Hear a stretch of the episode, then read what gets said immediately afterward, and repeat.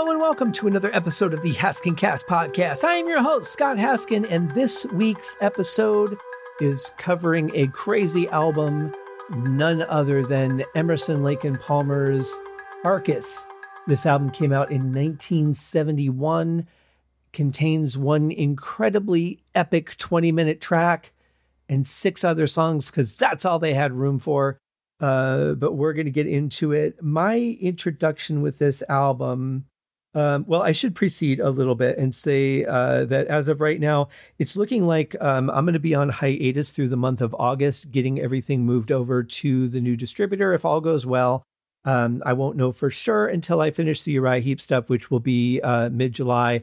I'm uh, recording this um, on uh, June 20th, so a little ahead of schedule. But uh, so there, everything will be kind of on hold uh, through August because I have to release the last episode and then give it a little bit of time for everybody to hear it and then uh, start moving things over. So, um, very excited though to uh, to work with the new distributor, see how everything works. But I should be able to uh, not have any other interruptions because of it. Everything looks like it's going to go fairly smoothly. It's just going to be a matter of all the time it's going to take to uh, generate and relink everything on the websites because you know this is. There's a lot of episodes already uh, to relink. This is episode. Uh, if everything stands as it is as I'm recording it, and there aren't any additional episodes that I record, this will be episode number 343. You'll know if that stayed the case uh, by looking at your podcast player.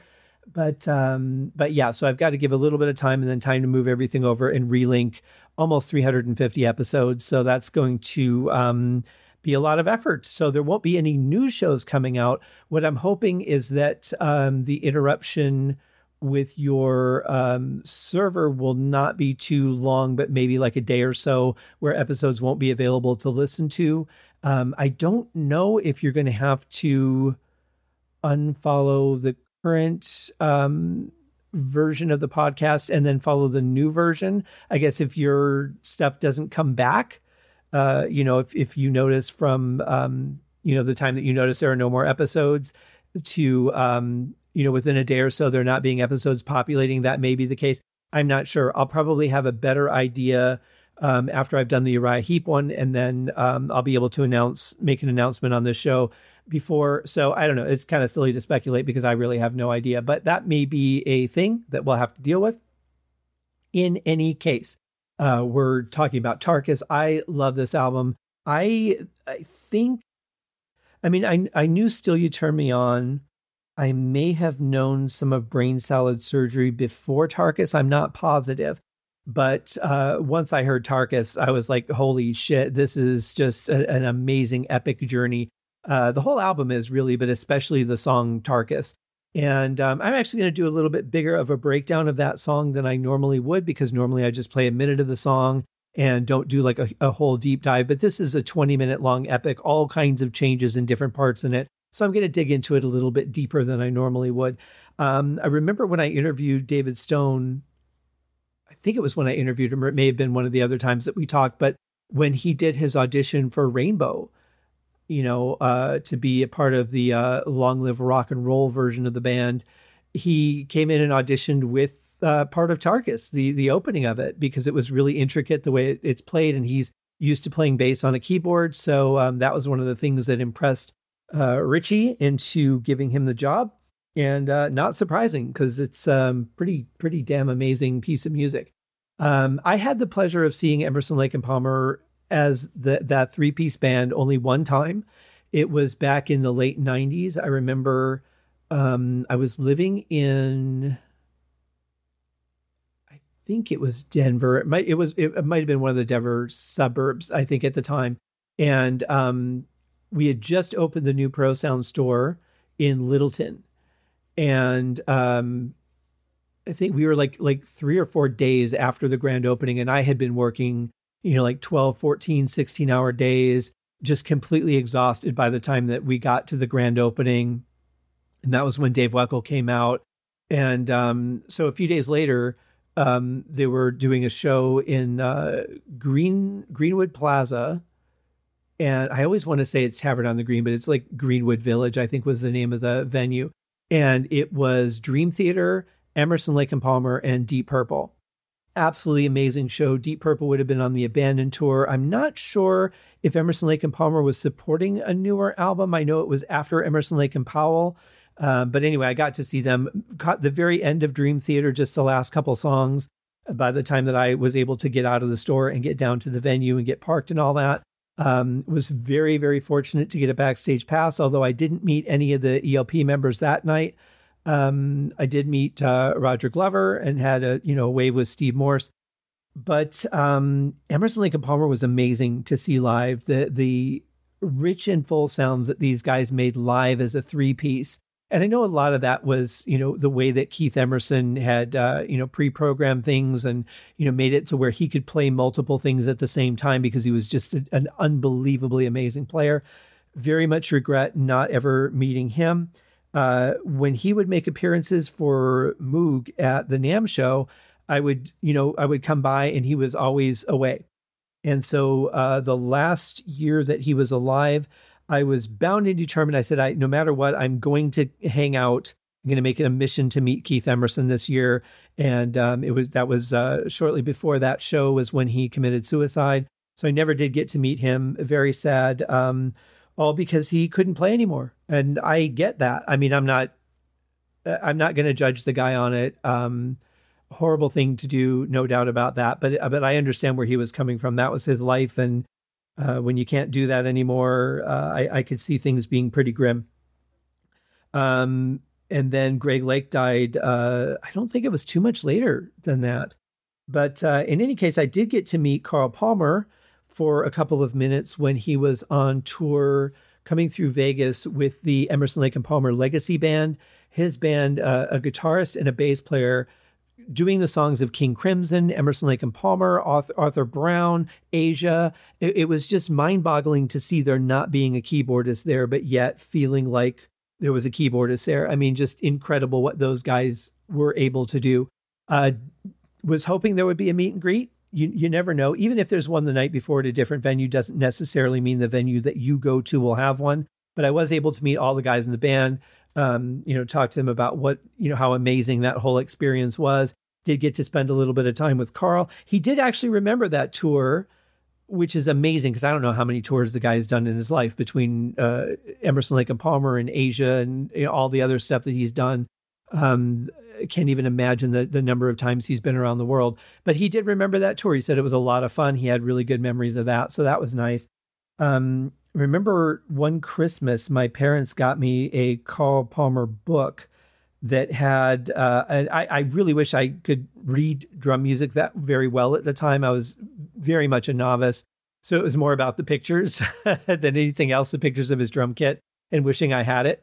But uh, I, I, remember a story of him bringing his drums up to the Swiss Alps and uh, and and just trying to imagine how amazing that would be for your drums to be echoing off the mountains like that. I mean, the closest that I ever came was when I played at Red Rocks in Colorado.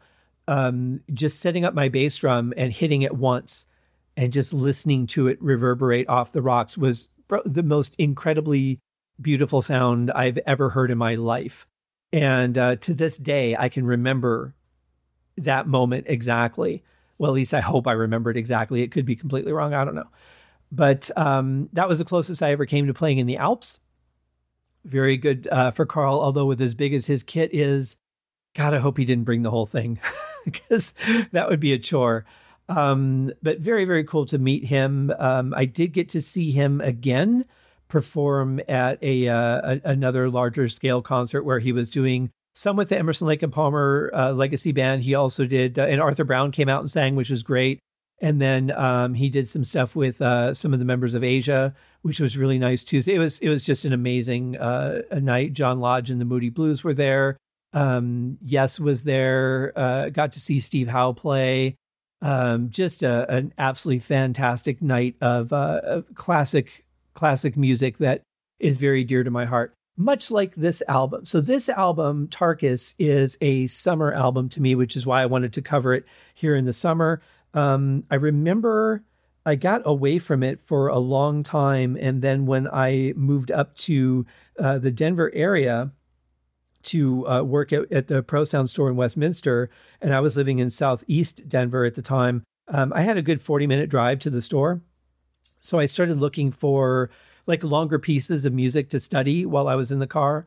And uh, this was one of the first things that came up was to really dig into Tarkus and not just listen to it for enjoyment, but to really dig in and understand the layers and just how much depth the song really has and, and what creative genius uh, it, it, it has that constructed it.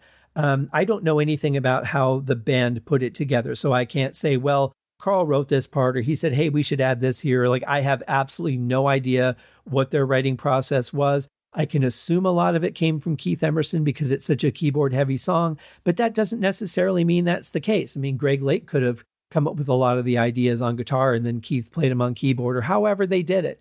No idea. What I do know is that at the end of the day, we have a very, very epic song. And um, the actual count on is 20 minutes and 42 seconds, which is just, uh, you know, insane. So I'm going to play uh, the beginning of it and I'll break in uh, and, and, we'll talk about it. And then we'll move forward through different parts of the song. I'm not going to do a full breakdown on it like I would on uh, the Magicians podcast, but I am going to talk about a couple of the parts uh, that I find especially interesting. But this opening, this is what David Stone played for Ritchie Blackmore when he did his Rainbow audition.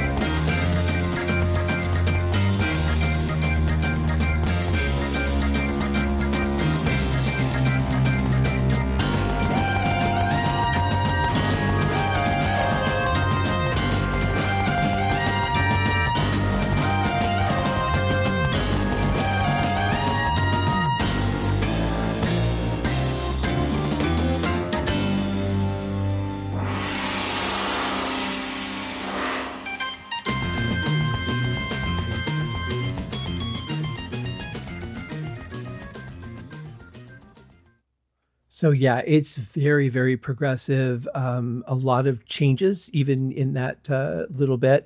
So you kind of know, and it feels like an overture, right? You kind of feel like this is actually uh, what we're going to get throughout the album, but it's not.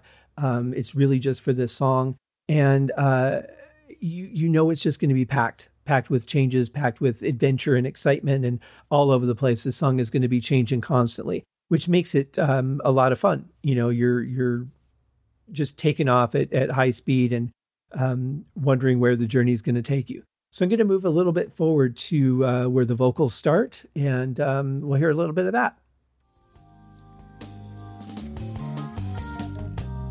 Has the dawn ever seen your eyes?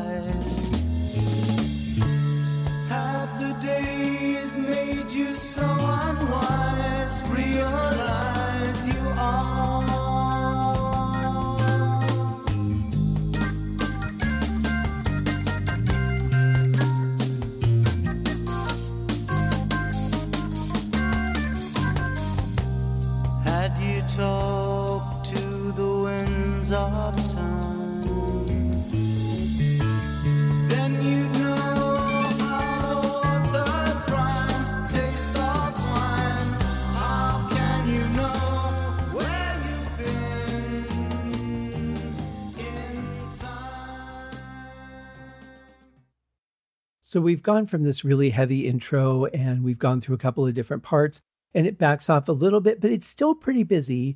Um, you know, even during this, there's some really nice cymbal swells coming from Carl Palmer, uh, great vocals and bass by Greg Lake, and of course, you know, Keith Emerson's uh, carrying a lot of the uh, melody and stuff on his shoulders throughout the song.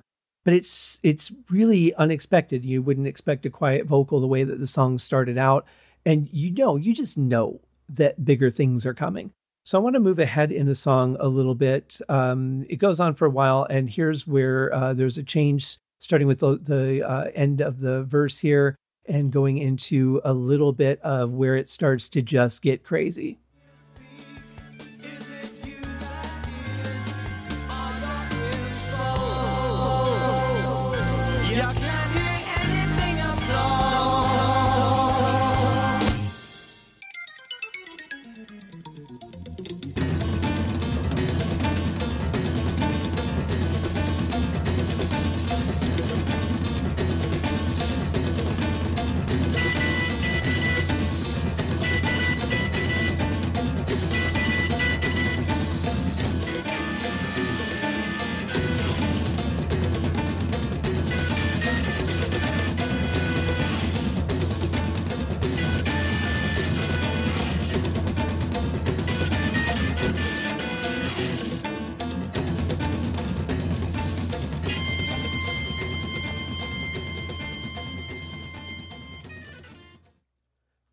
It's just, it's beautiful and utter chaos at the same time.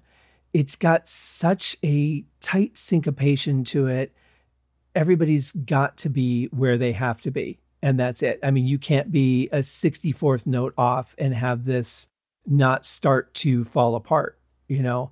Um, but you're talking really, really good performers. Obviously, there's you know some jazz influences with this band, um, which we'll hear throughout the album. But uh, there's just an amazing unity between the three of them in a, in this song, and this is a great example of how tight a band they really were.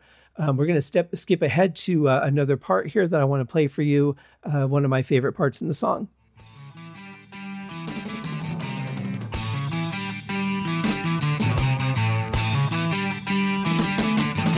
The preacher said a prayer, save every single hair on his head. He's dead. The minister of hate had just arrived too late to be spared. Who cared? The weaver in the that he made. The pilgrim wandered in, committing every sin that he could. So good. The cardinal of grief was set in the belief he'd be saved from the grave. The weaver in the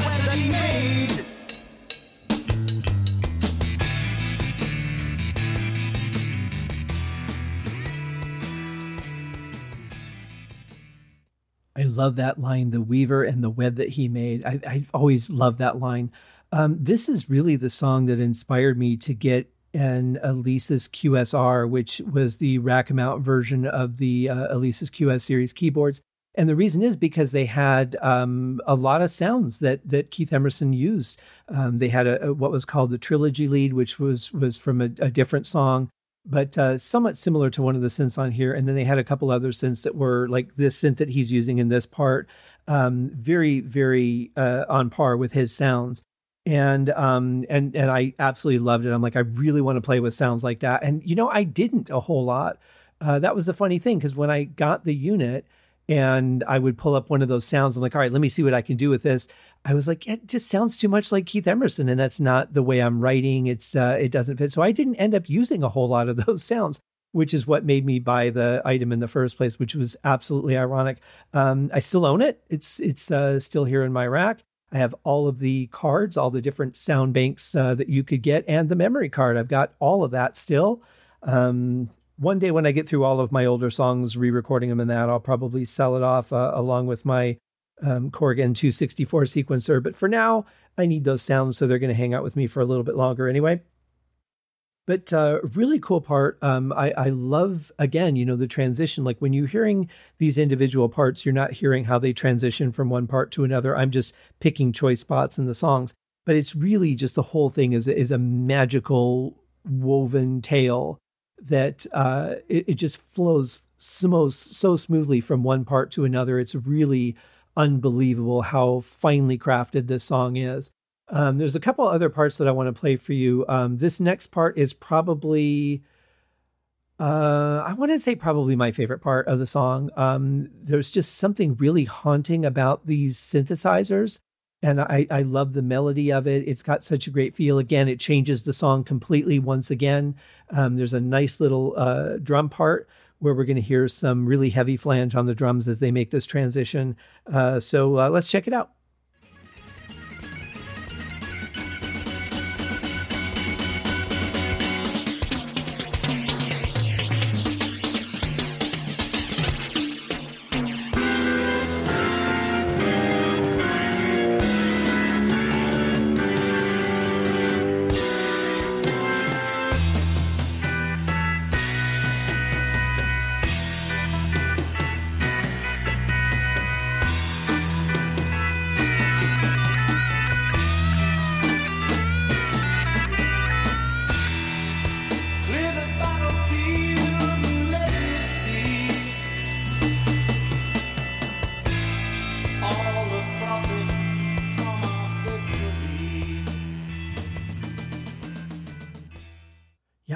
Love the way the organ sounds on that. Dun, da, da, da, da, da.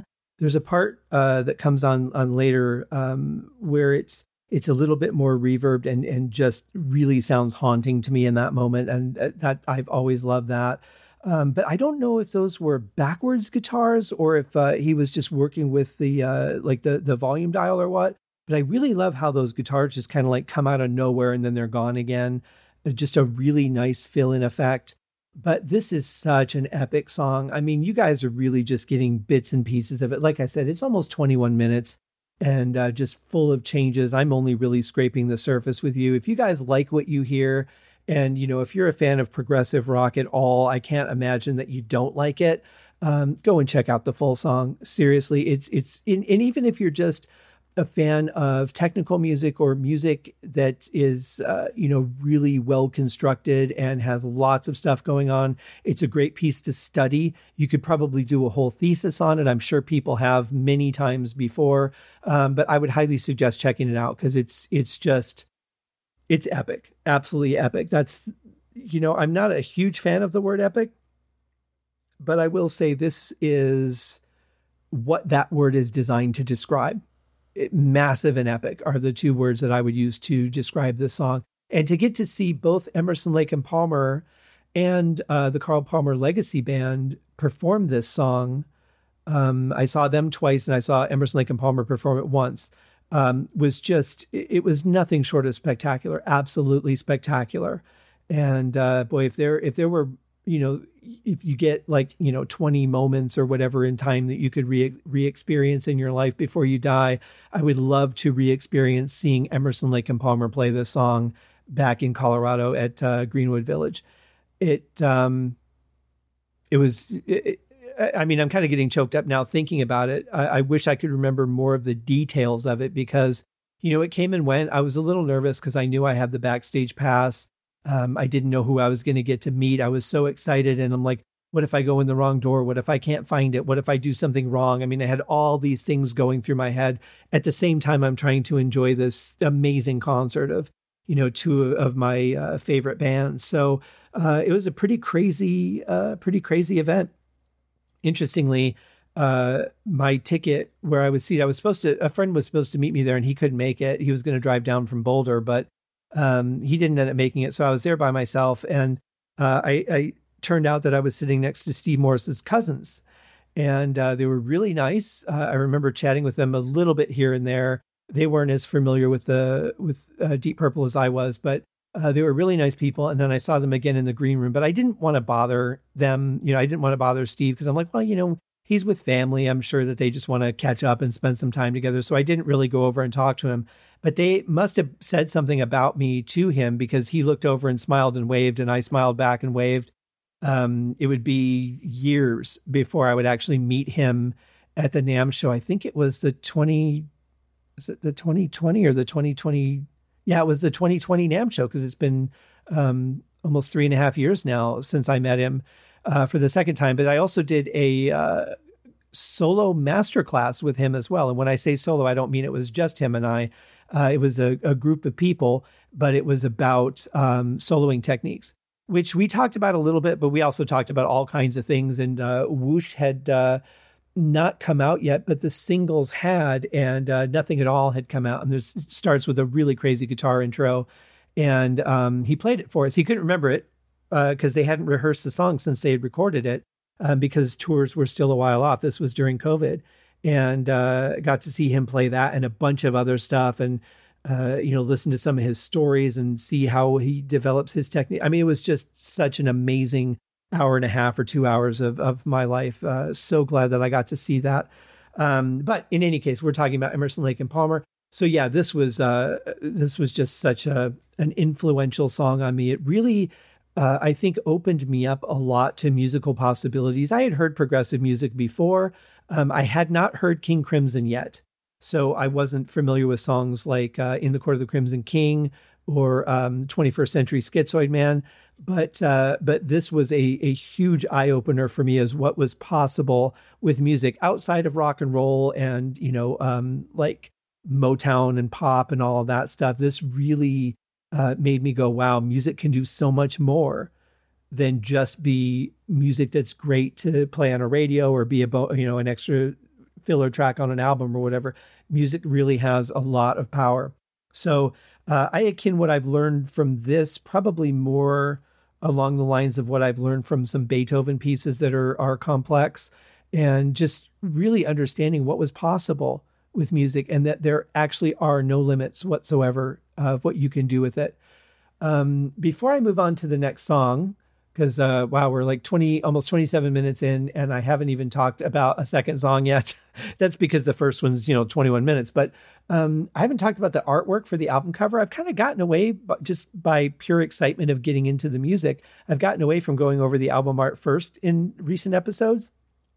I think it's just because I'm so excited to talk about the songs or curious to hear um, songs from bands that I'm not used to. I'm just excited to jump in and hear what they're all about that I forget about the artwork. So I've been in the habit of pulling the picture up before I start the podcast so that it'll be there as a reminder to me that I need to remember to talk about it.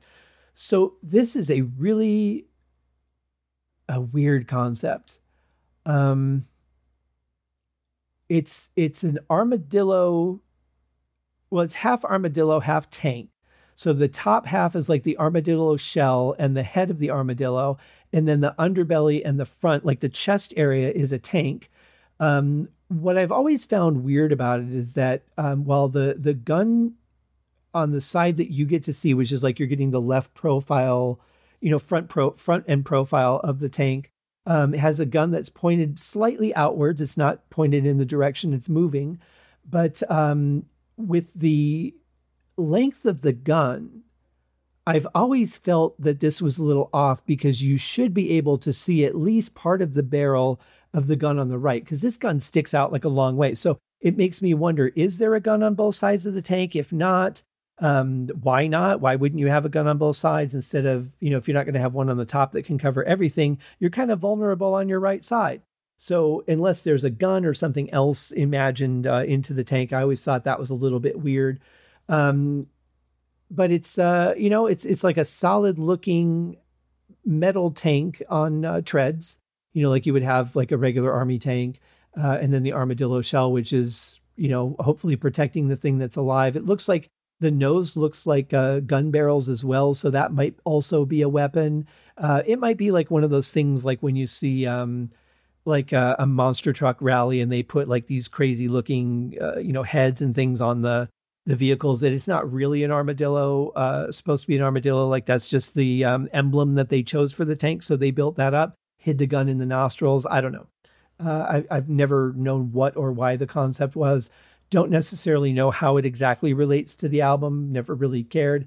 But what's interesting is in the back, you have uh, so you're on a uh, like a multicolor striped ground, and um, you you see the shadow of the tank. So the light's coming from behind somewhere. You see written out in bone fragments the title of the album, Tarkus and then behind that, um, you see a, a, skeleton of some kind of animal. Um, I don't think that's another armadillo. but it's uh, it's got kind of a crazy tail. Um, I'm assuming the tail is on the right, and it looks like the face and some sort of snout on the left. But there's also um, like floating grains of sand, like almost like the wind is blowing it into to pieces. Um, not really sure, but there's no flesh on it. It's all just bone. So you figure it's been out there baking in the sun for quite some time, fully picked apart by whatever animals live in this uh, in in this world that they've created. The band's name does not appear on the album cover, which I always thought was interesting. But this is certainly something when you when you're perusing vinyl in the record shop and you come across this cover, it's going to make you wonder what's going on. So for that point, it serves its purpose. Um, I don't know what the concept is. All I can say is I've always liked the cover. I thought it was cool. It has a lot of open space. Um, I like that they didn't make it all hustle bustle and filled with things in every square inch. Um, there's really not much to it. It's pretty simple, um, which uh, which is cool because you can just kind of peruse it and enjoy it while you're listening to the album without thinking about things too much. Um, so that brings us to song number two out of the seven. This one is called Jeremy Bender.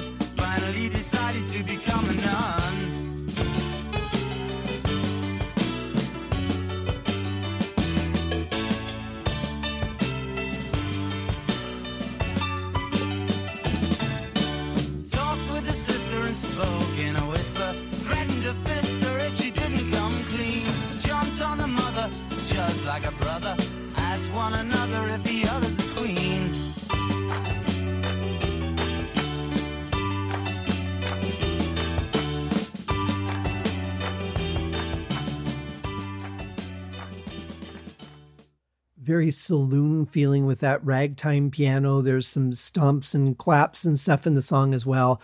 Uh, this is just such a really interesting song to put after a song like Tarkus because it sounds so different. It, it changes the direction of the album completely. Now you have no idea what to expect. They're not just like a full on heavy hitting progressive band with some soft parts in the songs these guys can do a variety of things, and you really get that understanding when you go from Tarkus to Jeremy Bender. Um, it plus it's it's just a cool storytelling song. Um, I like that. It's pretty short. It's only uh, a minute and fifty seconds, so uh, just under two minutes.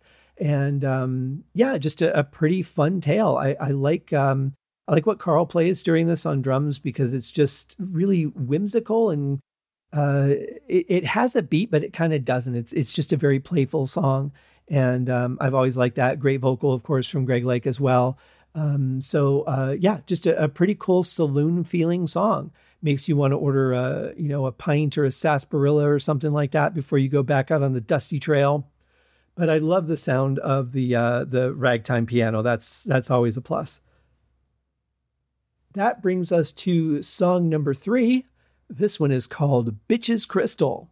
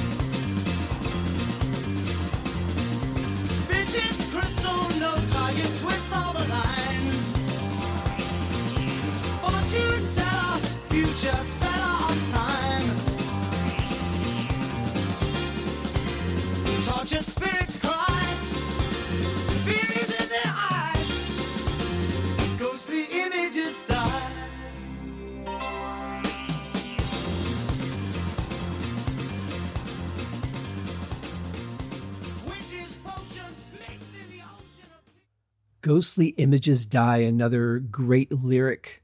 Uh, yeah, so this is interesting because now we're kind of getting uh, a little bit back to the progressive and the jazzy side of things. Uh, very up tempo, obviously, a really exciting song to listen to. Um, but we're keeping with the ragtime piano sound in this song, uh, very jazzy drumming, lots of snare work on this song. Um, so you you think back only a couple of songs ago to Tarkus, where it was just this big percussive and synthesized and vocal adventure. Uh, now the last couple songs have been a little bit more. Uh, I don't want to say Wild West, but they kind of have that feeling. You know, a lot of snare drum playing, ragtime piano, uh, good storytelling, that kind of thing. So, uh, but I love the energy of this song. Um, it's it's definitely one that can get you pumped up. It's a great one to follow Jeremy Bender. Um, I love the song order on this album. I should say. Um, I think that they really nailed it. Absolutely nailed it. And I'm glad that they didn't say save Tarkus for the end. I'm glad they used that as the album opener instead of letting it build up to Tarkus because. Um, I don't know. I think that's just too common to put the the epic song at the end. So it's nice to have that at the beginning.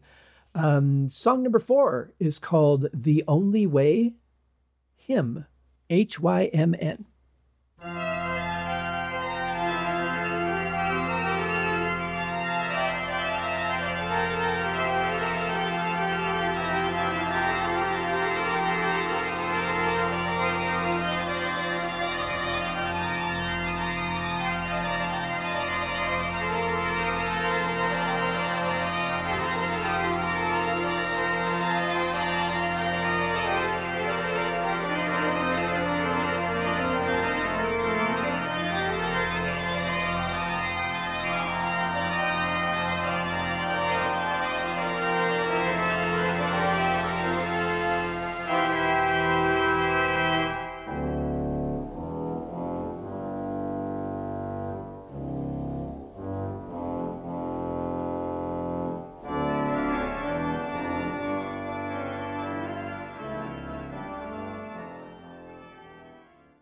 Boy, that took a dark turn. Um, very Johann Sebastian Bach esque, and uh, love the organ sound on this. Um, again, you know, very haunting. There is a, a great vocal in the song, and then it gets jazzy. You wouldn't think so from what you just heard, but the song actually does get a bit jazzy. Um, Carl Palmer plays with brushes on the snare instead of sticks, and uh, at least it, at least through parts of it, I'm I'm positive he's playing with brushes and um, there's a, a, just great piano part that comes up. It gets very, very jazzy, I should say. But it's uh, again like the so we've taken another contrast, kind of closer to uh, Bitches Crystal and Jeremy Bender than Tarkus. But there, there definitely are some parts in here that are very progressive, very tight playing between the the band members. Um, but we're getting a really nice variety of music. It's like, all right, if you don't like the heavy progressive stuff, we're going to slow it down and give you some uh, ragtime stuff. And if you don't like that, well, we're going to give you some some Bach, you know, whatever. We're we're going to give you a great variety on this one. And Greg Lake's vocal performance on this song is nothing short of stunning. Absolutely beautiful singing, uh, exactly what you need for a song like this. Now, this song does fade into uh, song number five, which is called Infinite Space Conclusion.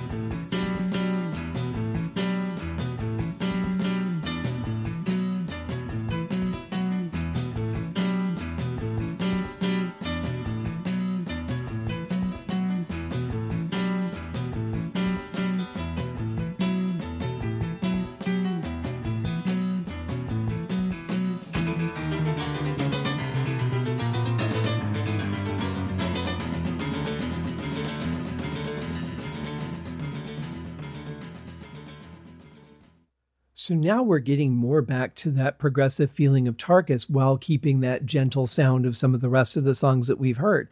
Um, the whole thing is really based around that main uh, piano melody and that that's those striking accent notes which really stick out.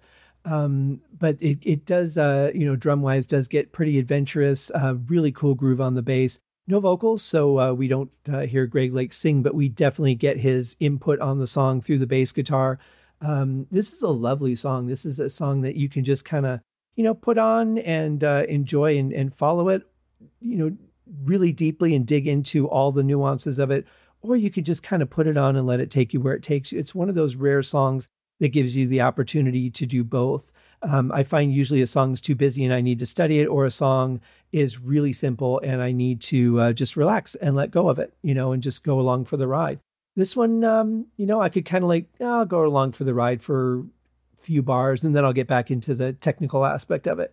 Uh, so for me, that's a pretty rare quality in a song. Have no idea what causes it or how to create it. Um, but for whatever reason, that's what this song does for me. Um, our next song is called A Time and a Place.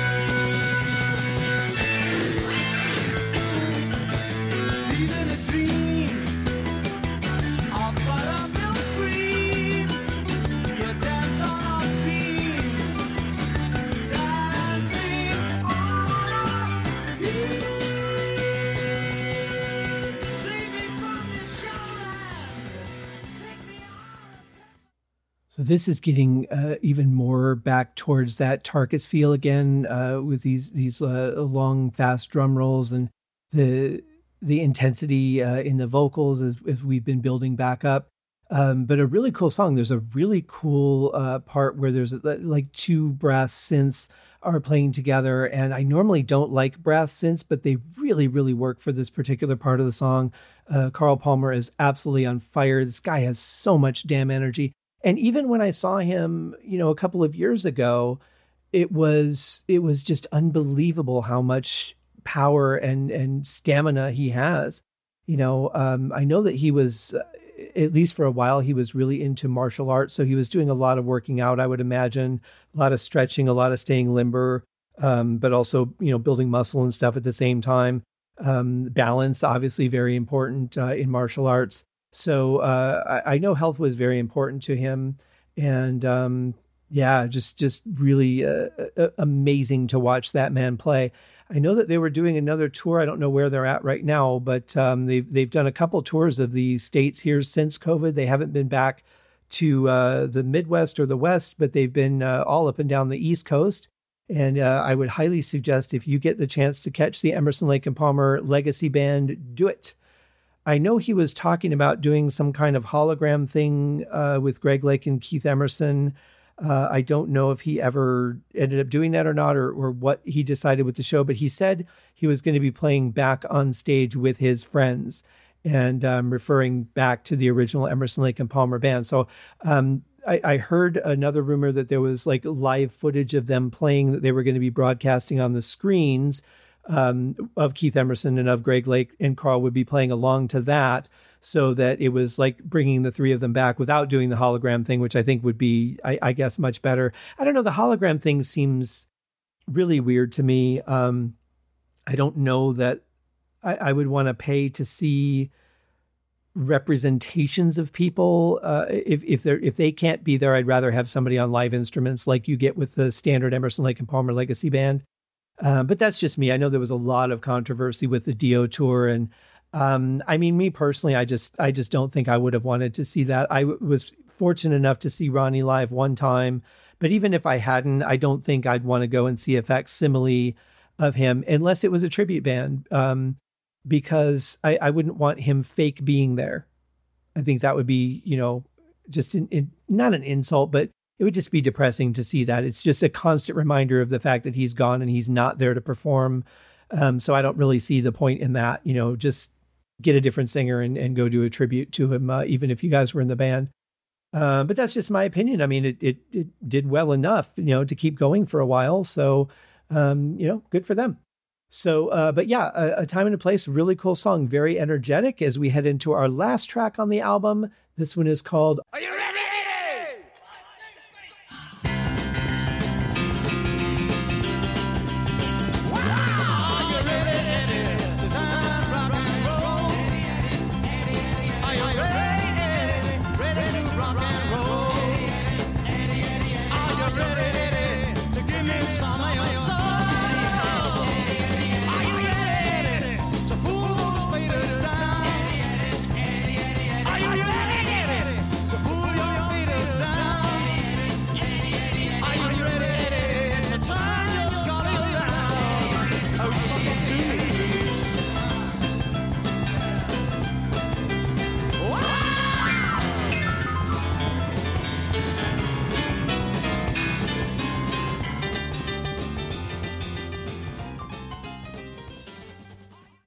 Was that piece he played in there? Was that like the British fight song or what was that? I I, I know it's usually played on uh, like a bugle.